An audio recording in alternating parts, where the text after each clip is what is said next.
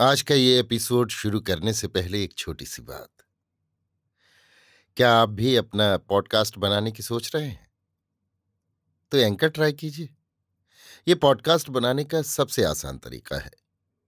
Number एक, ये free है। नंबर दो, इसमें कई सारे ऐसे टूल्स हैं जो आपको अपने फ़ोन और कंप्यूटर पर रिकॉर्ड और एडिट करने की फैसिलिटी देते हैं। नंबर तीन आप अपने पॉडकास्ट को डिस्ट्रीब्यूट भी कर सकते हैं, जिससे इसे स्पॉटिफाई और दूसरे प्लेटफॉर्म पर सुना जा सके।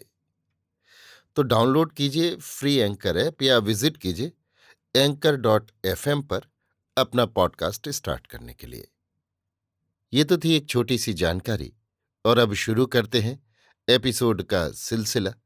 तो आज के एपिसोड में लीजिए सुनिए सूर्यकांत त्रिपाठी निराला के लिखे उपन्यास। प्रभावती का भाग उनतीस, मेरी यानी समीर गोस्वामी की आवाज़ में। प्रभा एक पेड़ की छाह में बैठी थी। घोड़ा बंधा हुआ था। घोड़े की पीठ ही अब वास स्थल है। पुराना मंदिर, जीर्ण प्रासाद या खुला प्रांतर, कुछ क्षण के लिए शयन भूमि खाना, पीना, रहना, प्रायः घोड़े की पीठ पर। इस समय अपने भावी कार्यक्रम की चिंता में तन्मय रहती है। किस उपाय से ग्रामीणों में शिक्षा का प्रचार होगा? बाहर रहकर भी प्राणों के भीतर बैठने का उत्तम मार्ग तैयार होगा। सर्वसाधारण के हित की किस तरह की धारा प्रखरतर होकर उन्हें शीघ्र बहुत ज्ञान के समुद्र से ले चलकर मिलाएगी? साथ साथ जनता को इस रीत के ग्रहण में किसी तरह का संकोच न होगा, बल्कि इससे लोगों में स्फूर्ति फैलेगी और परस्पर संबद्ध होने की सहृदयता दूर दूर भिन्न भिन्न गाँवों और वर्णों के लोगों को बांधेगी। हर वर्ण की अलग अलग शिक्षा, हर वर्ण के मनुष्य को पूर्णता तक पहुंचाएगी। और जबकि हर शिक्षा अपनी प्रगति में दूसरी शिक्षाओं का सहारा लेती है, तब हर मनुष्य भी सापेक्ष होकर दूसरे मनुष्य का मूल्य समझेगा। भिन्न वर्ण के प्रति इस प्रकार घृणा का भाव न रह जाएगा। संबद्ध होकर देश सच्ची शक्ति से प्रबुद्ध होगा। ये सफलता साधारण आनंद की दात्री नहीं। इसमें प्रिय का जो रूप है, वही यथार्थ मुक्ति के आनंद का कारण हो सकता है। प्रभावती छाह में तने के सहारे आधी लेटी हुई इस प्रकार से भविष्य की कल्पना कर रही थी। खजाना लूटकर चतुर्थांश उसने उसी क्षण सिपाहियों में बांटा था। एक चतुर्थांश और सिपाही बढ़ाने के लिए लगाने को कहा था। बाकी एक चतुर्थांश रखकर वहाँ के कई गाँवों के दरिद्रों में चतुर्थांश धन बंटवा दिया था। कुछ सिपाही नित्यकृत्य में लगे थे। कुछ प्रभावती की रक्षा में इधर उधर बैठे खड़े थे। चारों ओर नाले ढाक का वन कुछ लोग पेड़ पर चढ़े बैठे थे। आगे घोड़ा और पीछे रथ आता हुआ देखकर एक ने पास के दूसरे से कहा, उसने भेजे हुए सिपाही का अंदाज़ा लगाया। एक तीसरा उतरकर घोड़े पर चढ़कर वन के किनारे पहुँचा।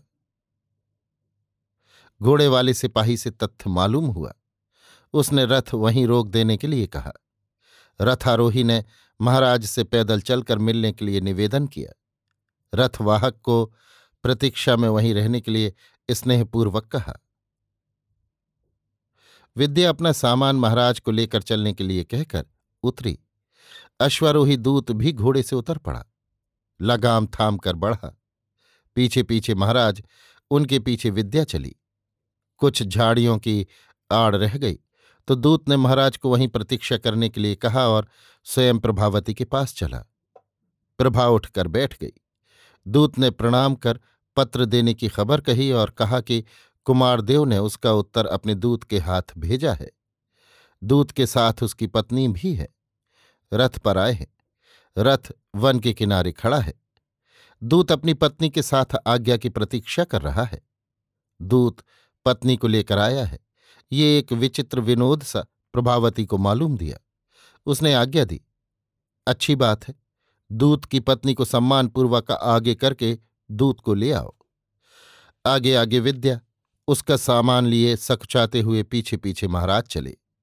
भावमयी, अपूर्व सुंदरी विद्या को प्रभा देखती रह गई।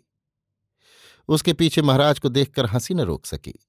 कहा, महाराज आप निन्यानवे के फेर में पड़ गए। एकाएक बड़ा भारी बहार पड़ा। प्रणाम करती हूँ। अच्छे तो है।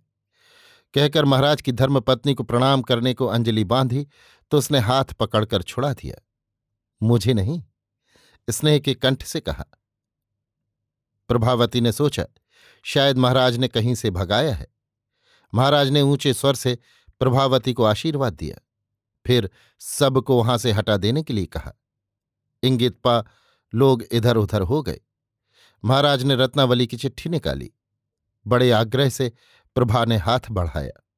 महाराज संकुचित होकर बोले, लेकिन बिट्टी रानी, ये चिट्ठी तो रतन ने राज राजेश्वरी कोई हैं यहाँ, उनको देने के लिए दी है। तो मुझ पर विश्वास नहीं तुम्हें? तुमसे ज़्यादा विश्वास किस पर होगा हमको? हम कुछ राज राजेश्वरी के बसते हैं। तुम ही लेव। तुम्हें अब रतन के पास लौटकर थोड़े जाना है। घबराते क्यों हो? पढ़कर पहुंचवा दूँगी। प्रभावती उतावली से चिट्ठी खोलने लगी। विद्या भाव समझकर पुलकित हो मुस्कुराती रही। एक दृष्टि से प्रभावती पढ़ने लगी। डाकू राजराजेश्वरी को यथोचित। कुमारदेव को लिखा तुम्हारा पत्र, कुमार की इच्छा से मैंने पढ़ा। उनका स्वास्थ्य अच्छा नहीं, इसलिए उचित उत्तर मैं उनकी ओर से लिख रही हूँ। पुनः वे तुम्हें उत्तर लिखकर सम्मान दे, ऐसी मर्यादा तुम्हारी नहीं। मैं भी न लिखती। मेरी दासियों के तुम्हारी जैसी दासियाँ हैं। चार बदमाश इकट्ठे करके रास्ता चलता धन लूट कर तुम्हें शक्ति का गर्व है। लज्जा नहीं। शक्ति के स्पर्धा भाव में देवी यमुना की सहोदरा तुम्हें क्या समझ सकती हैं? सोच लो। तुम राज राजेश्वरी समझती हो अपने को। मिलने की जगह बतलाओ तो बल की परीक्षा कर ली जाए। देखो फिर मेरे पद त्राण उठाने से पहले परित्राण पाती हो या बाद। कुमारी रत्नावली। कई बार प्रभावती ने पत्र पढ़ा, कई बार देव शब्द को आँखों से लगाया। इच्छा हुई हृदय से लगाएँ, पर महाराज और विद्या की लाज बाधक हुई। मन से उसे सहस्त्र बार हृदय से लगाया। भाव में भरी हुई देर तक बैठी रही। कुछ समझ में न आ रहा था कि इसका क्या उपाय किया जाए।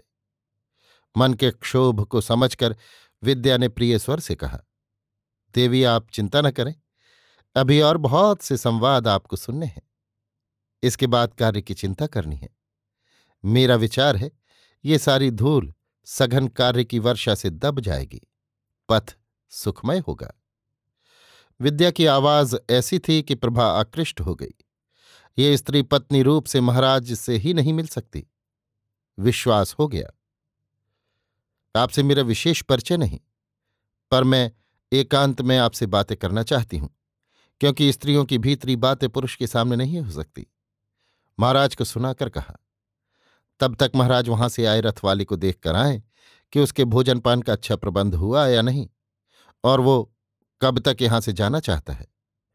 प्रभा ने कहा, महाराज उठे। ठहरो, विद्या महाराज से बोली।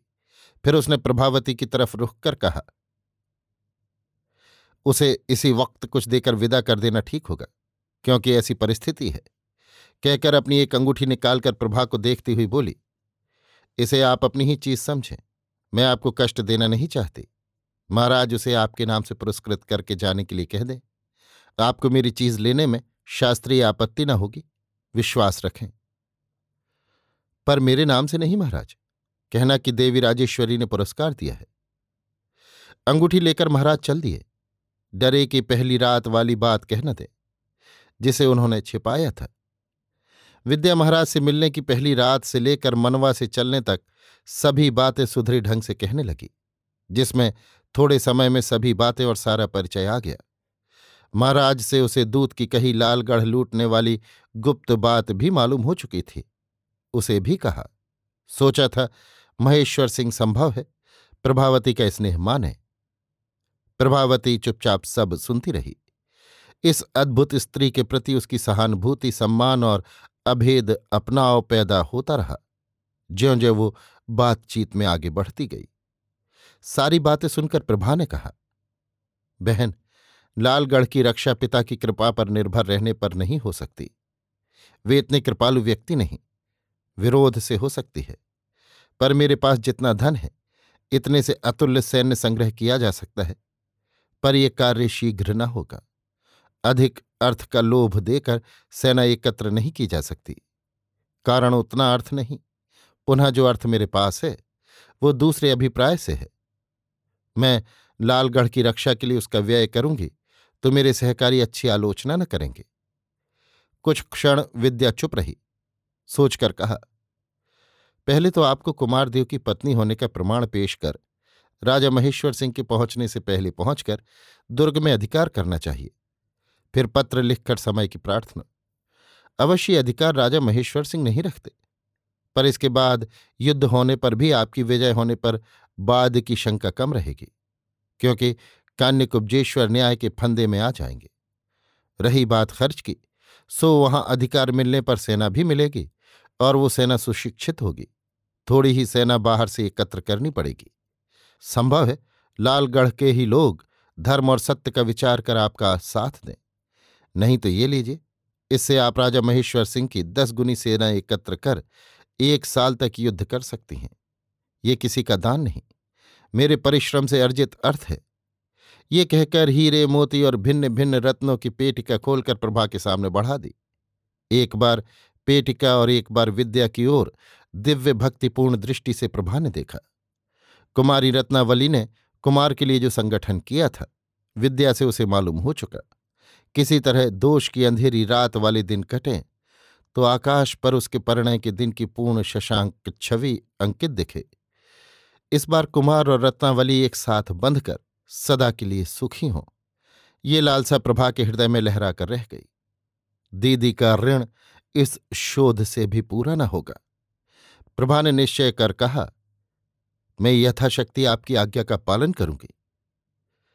हम में तुम का ही व्यवहार ठीक होगा। तुम मुझसे उम्र में छोटी होगी, यमुना देवी बड़ी। मुस्कुराकर प्रभा उठकर वन में एक तरफ़ गई। अभी आप सुन रहे थे सूर्यकांत त्रिपाठी निराला के लिखे उपन्यास, प्रभावती का भाग उनतीस, मेरी यानी समीर गोस्वामी की आवाज़ में।